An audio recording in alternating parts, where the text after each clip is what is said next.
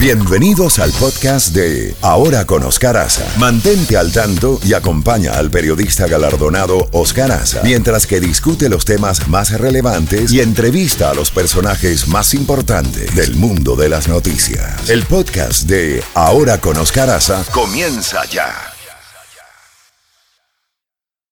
Este, tenemos eh, precisamente al doctor Hugo Hacha quien es un abogado, analista internacional, comunicador, experto internacional en asuntos de seguridad, desde Washington.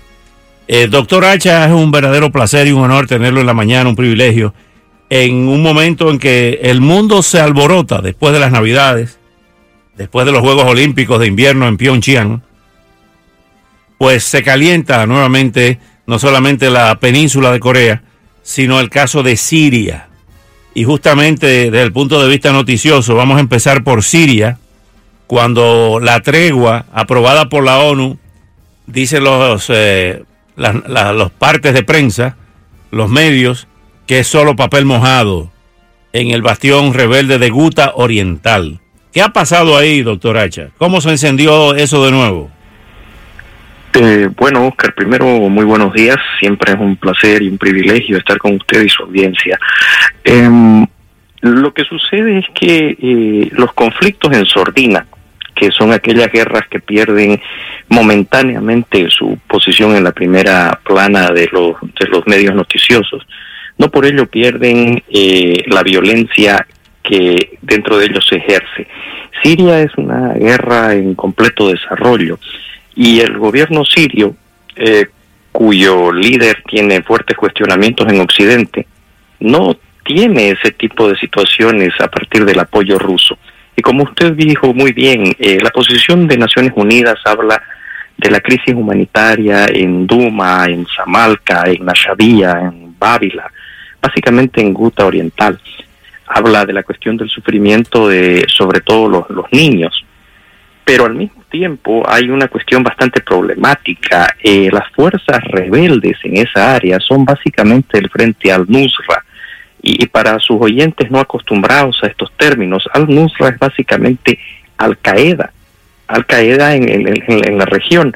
Inclusive eh, la alianza que ellos han conformado en ese bastión es una suma de los movimientos más radicales del fundamentalismo islámico en, la región. El llamado HTS, o sea, Hayat Tahrir al-Sham, es lo más cercano que hay a una coalición de medios simpatizantes, inclusive de ISIS, con Al Qaeda, y son los combatientes, otra vez entre comillas, rebeldes que sostienen eh, el bastión de Duma. Eh, perdón, esos están peleando contra las tropas de Bashar al-Assad que están aliadas con los rusos. Pero ahí hay una complicación para, para aclararnos a todos, incluyéndome a mí. Hay un arroz con mango ahí, dicho en buen criollo, que es los turcos contra, su, contra los kurdos, su lucha histórica. Ahora los kurdos, que eran enemigos también de Bashar al-Assad, piden ayuda a Bashar al-Assad para luchar contra los turcos. ¿Es así? Eso un poco más al norte, pero específicamente cuando usted habla de Guta Oriental, en medio de ese arroz con mango, usted tiene una, un, frente conformado por una serie de lo más radical del fundamentalismo islámico en torno al Nusra, que es básicamente Al Qaeda. Entonces, eh, es... ¿Y a favor de quién pelea, a favor de quién o en contra de quién pelea al Nusra ahora? Al-Nusra está en contra de Bashar al-Assad. Esos son los rebeldes, el núcleo duro de los rebeldes que combaten en Ghouta Oriental. Entonces esto es querer morir, morir de sida o de cáncer, o apoyar a Bashar al-Assad o, Al-Qaeda. Y mire, mire qué disyuntiva es. Eh, esa disyuntiva tan, tan tremenda y que eh, en el ajedrez que ha jugado el Kremlin vuelve a colocar a la luz eh, del análisis frío cuán pragmática ha sido la aproximación rusa, porque si lo vemos desde la perspectiva de Occidente, es muy difícil, más allá de eh, eh, los llamados de la ONU al cese inmediato de las operaciones de bombardeo, que es la forma en la cual el gobierno sirio está atacando el bastión de Douma, cuando quien está del otro lado es precisamente las facciones más duras y más hostiles a Occidente y a su concepción de vida y sus valores.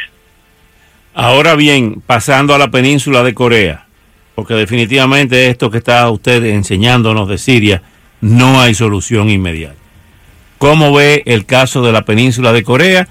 Hay versiones contradictorias, contradictorias porque hubo un despacho de Corea del Norte que dice que veía con buenos ojos en el contexto de los Juegos Olímpicos, una, estarían dispuestos a una negociación o a una conversación con Estados Unidos. Estados Unidos responde que todo debe basarse, debe partir de la detención del proyecto nuclear de, eh, de Pyongyang. Pyongyang insiste en que no va a haber ningún tipo de negociación en ese sentido. ¿A dónde estamos? Bueno, la, la posición creo que está marcada por la última manifestación oficial de la Casa Blanca. Cualquier conversación debe tener como objetivo final el desmantelamiento del programa nuclear. Eh, la respuesta de Corea del Norte es muy clara. Nuestra atesorada espada no está en negociación porque es lo único que nos protege de una invasión norteamericana, de una agresión. Eh, Oscar, desgraciadamente, como habíamos analizado con usted, los Juegos Olímpicos han sido históricamente la herramienta para regímenes totalitarios, para situaciones problemáticas, eh, para ser utilizadas en función de la buena fe y de la esperanza que significan para la humanidad. A, la presencia de la hermana del dictador de Pyongyang, acompañada por su ejército de sonrientes damas, se contrapuso la presencia a la ceremonia de clausura de Kim Jong-chol. Kim Jong-chol es la línea dura dentro de la línea dura del régimen norcoreano. Es el hombre que, según los servicios de inteligencia de Corea del Sur y de los Estados Unidos, estuvo detrás del hundimiento de la fragata Cheonan de los ataques de artillería contra núcleos civiles en, Corea del Sur, de uno de los abogados más férreos de la capacidad ofensiva nuclear que debe desarrollar el régimen.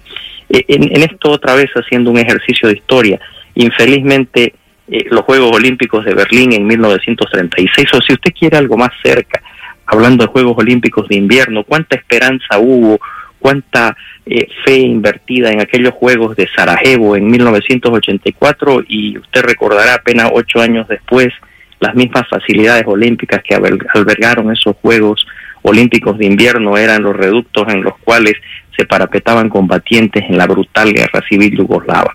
Eh, podemos esperar, creo yo, sin, sin ser agoreros, de que no más tarde de abril nuevamente las tensiones se eh, elevarán, alcanzarán nuevos picos porque Pyongyang debe terminar de desarrollar su triada. Ah, el perfeccionamiento de sus sistemas de guiado para sus misiles balísticos intercontinentales, está el programa que aceleradamente lleva a cabo para dotar a sus submarinos de poder eh, eh, eh ser equipados con misiles de ojiva nuclear.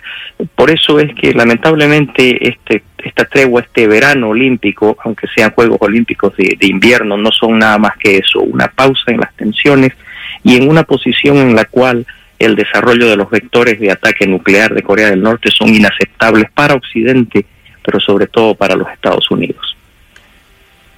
Doctor Hugo Hacha, como siempre, muchísimas gracias por estos minutos y hasta una próxima oportunidad.